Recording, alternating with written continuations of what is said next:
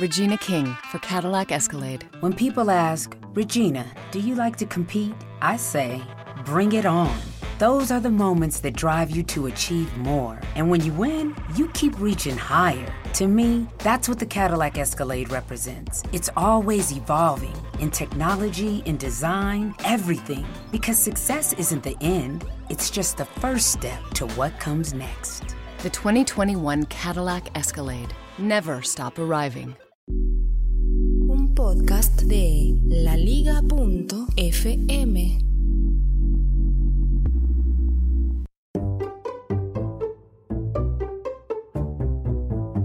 El que tiene el mando del control remoto es el dueño de la casa. Generalmente esa figura se le mm, se la vinculó con un hombre, ¿no? Con una figura masculina. El que mandaba era el que tenía la posición, el uso, el derecho de elegir qué canales se tenían que ver en la televisión. El que tenía el dispositivo en su mano. Hoy quizás con Netflix eso se perdió un poquito, pero en realidad existe ahora quien elige qué serie ver. En mi caso, en, en mi hogar, obviamente el dueño del control remoto o la persona que tiene el derecho al manejo del control remoto y a elegir las series de Netflix es mi señora, obviamente. No me corresponde a mí.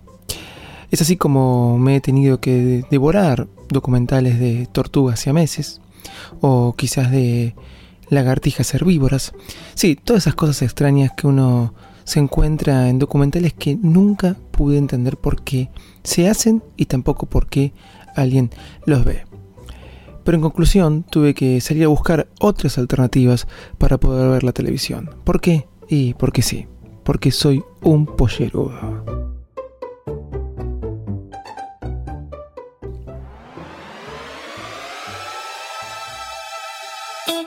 Señoras y señores, aquí comienza el podcast más desprolijo del mundo Apple.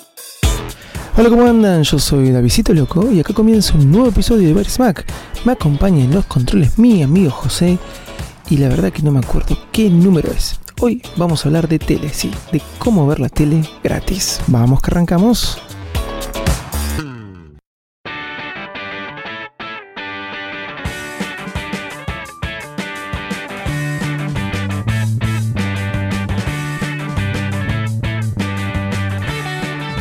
¿Cómo están?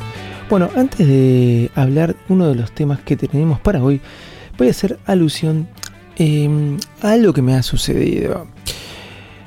En el día de, mm, ayer mm, me salió la compañía telefónica a la cual estoy suscrito personal que tenía una deuda con un chip, con un chip que había sacado por temas laborales hace como 5 años atrás, perdón, hace 6 años atrás y tenía un, un valor, perdón, muy bajo eh, era un abono.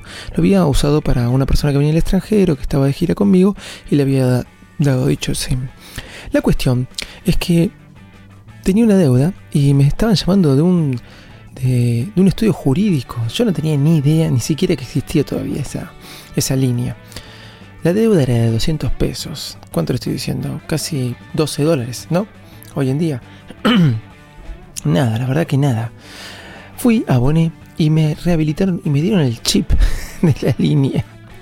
La cuestión es que me empezaron a ofrecer teléfonos. Entre ellos me ofrecían el Samsung S8 a un precio muy económico. Obviamente muy económico dentro de la gama alta, ¿no? Digamos. No accedí, pero eh, me la dejaron picando y me dio risa. Y eso me lleva a lo que le voy a comentar ahora. Primero que puse una encuesta en Twitter, simple, que ya lleva más de 30 votos, me llama la atención, donde muchas personas me empezaron a preguntar si yo estaba borracho. Y claro, no sabían la raíz de por qué ponía esto. Me compro un S8.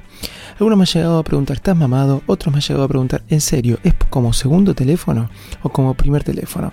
La verdad que ni loco me cambio a, a un Samsung como primer teléfono. Es verdad que he tenido Samsung como segundo teléfono por temas laborales, pero no he tenido como primer teléfono nunca y no lo haría. Esto me lleva a otro artículo que también se armó discusión en Twitter por el mismo y el cual no había tenido oportunidad de comentar lo que lo iba a comentar en el episodio anterior y aprovecho para comentarlo en este episodio. No lo comenté en el anterior porque salía hablando del iPad Pro y de lo que me parecía, pero sí quería comentarlo en este episodio. Un artículo que salió en Ipadizate, Ipadizate, sí, así se llama el blog. Voy a dejar la nota en, las notas del programa el link del artículo. Y era una persona que daba cinco razones por qué se pasaba a Samsung y no se cambiaba de vuelta al iPhone. Y las cuales, esas razones yo quería refutárselas.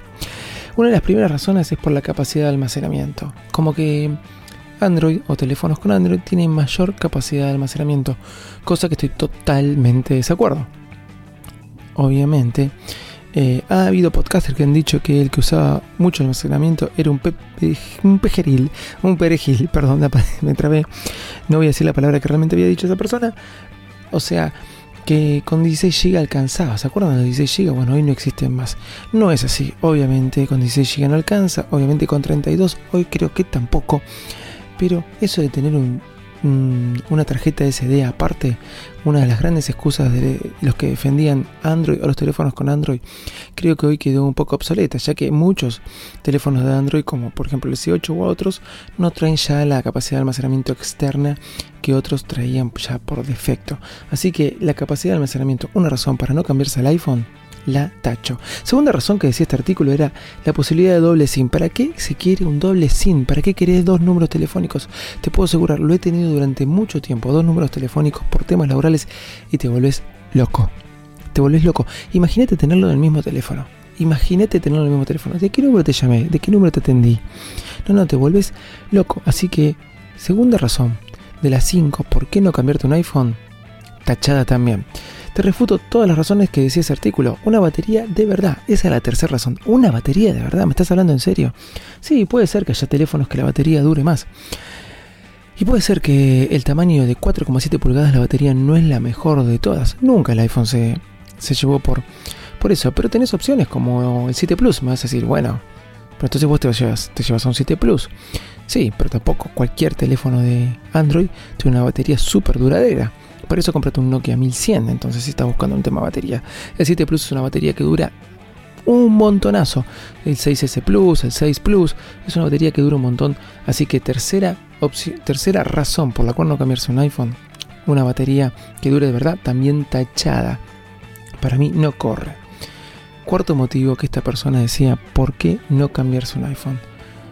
Bueno, el cuarto motivo es uno que me causó mucha risa, que es, todos están esperando el iPhone 8 porque esperamos el iPhone 8. No, no, no. Sí, esperamos el iPhone 8. ¿Y qué? Y que por ese motivo no me voy a cambiar, no voy a, no voy a usar un iPhone, porque estamos esperando siempre el iPhone que va a salir. Y sí, pero está lo bueno, eso es lo bueno del iPhone. Por esa mentira, te venden un teléfono y apenas lo compraste, estás esperando y sabiendo que el que va a venir después es mejor. Y eso pasa mucho con otros teléfonos de Samsung. Y la quinta razón, donde en Twitter algunos decían que esa razón ya no se podía defender, ¿por qué no cambiarte un iPhone? ¿Por qué no usar iPhone? Y era una razón de las que, y era un motivo, en algunos usuarios de iPhone decía que tenía razón este artículo, era simplemente la sencillez de transferencias de datos. La sencillez de transferencia de datos haciendo alusión de que iTunes es una porquería. Para mí también te defiendo que ese no es un motivo para no usar un iPhone porque por empezar creo que hace años que no uso iTunes. Hace años que no uso iTunes y realmente puede parecer que soy muy fanático haciendo todos estos comentarios, pero es verdad, hace años que no uso iTunes y si no, si, no quiero usar iTunes, hay otras opciones. Por ejemplo, Walt, Walter, ¿sí? Así se dice, Walter 2 es una gran aplicación si no quieres usar iTunes para poder meterle música, películas, videos a tu iPhone de una manera no fácil, no simple, súper archi sencilla funciona por Wi-Fi, solamente tenés que arrastrarlos a la ventana del programa y automáticamente te van a aparecer en la aplicación que corresponde. Ahora, existen otras alternativas más a iTunes, por ejemplo, como la aplicación Imagine. Imagine. También voy a dejar las notas del programa los dos links a estas dos aplicaciones. Imagine es muy simple.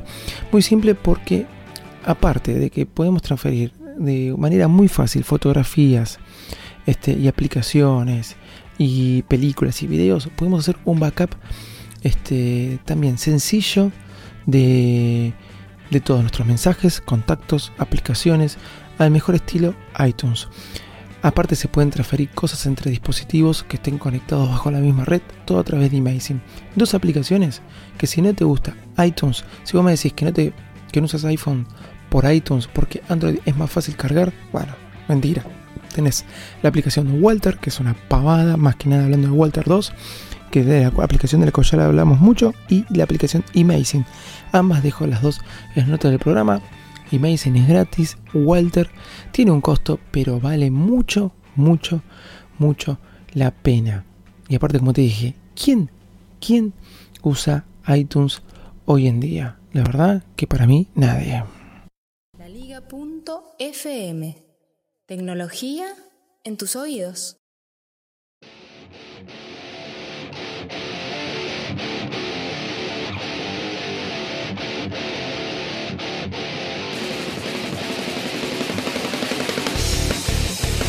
Plex TV, sí señores, de eso es lo que quería hablarles hoy. Plex TV.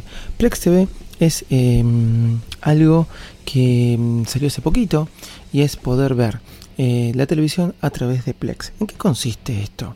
¿Cómo? ¿Plex está dando servicio de cable? No, mentira. Plex no está dando ningún servicio de cable. La cuestión es así, es muy, muy simple. Tenés que conectar a tu máquina o a tu dispositivo alguna capturadora de TV. Sí, alguna capturadora de TV que hay hay muchas, hay muchas y la verdad que em, esto existe hace tiempo, ¿no? Un sintonizador de TV, vos te, lo compras, te lo instalas en tu máquina. Eh, generalmente son con algún puerto USB, hay más grandes, hay más chiquitos, hay mejores, hay peores. Y vos estos capturadores de TV, lo que, o sintonizador, para decirlo bien, lo que le enchufas generalmente o es eh, el cable, como se lo enchufas a la tele, se lo enchufas a este sintonizador de TV que está enchufado a la máquina o le enchufas una antena, una antena, simple. Y después instalas los drivers y de manera muy sencilla tenés la televisión en tu computadora. Esto me imagino que muchos lo deben conocer. Pero ¿qué pasa? ¿Qué hizo Plex? Hizo algo muy simple. Empezó a permitir a los que tienen Plex Pass, que es mi caso, ¿sí?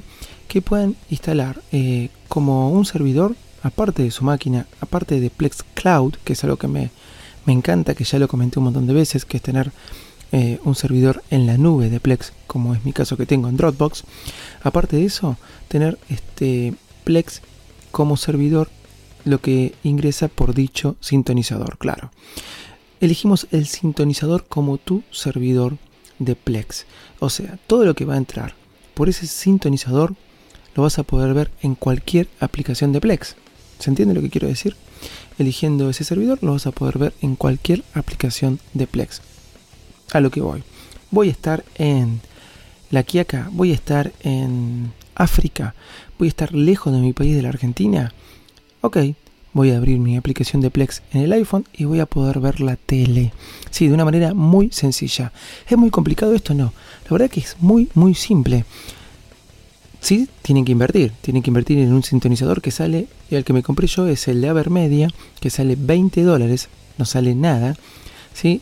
Es, parece un pendrive, parece un pendrive, lo enchufas atrás eh, de la máquina, le conectas el cable o una antena.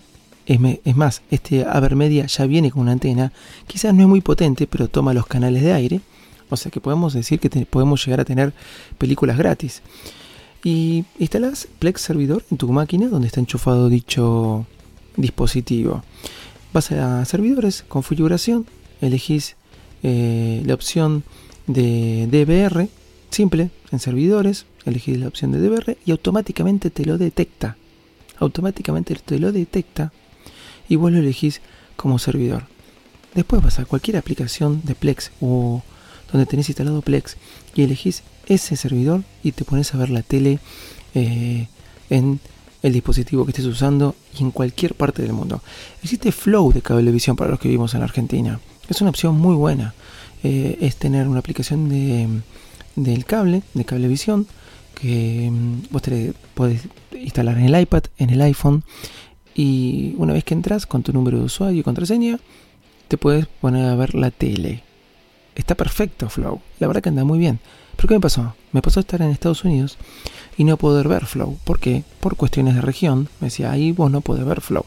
Ok, ahora con Plex voy a poder estar en cualquier país del mundo y voy a poder ver la tele de mi país. Voy a poder verlo en el Apple TV, voy a poder verlo en el iPad, voy a poder verlo en el iPhone.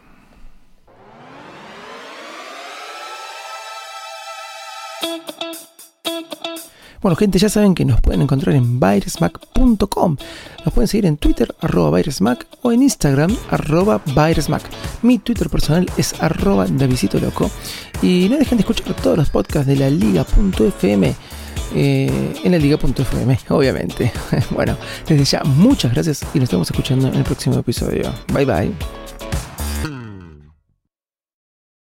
The available AKG 36 speaker sound system in the Cadillac Escalade provides 360 degree sound, so you hear studio sound on the road. The 2021 Cadillac Escalade never stop arriving.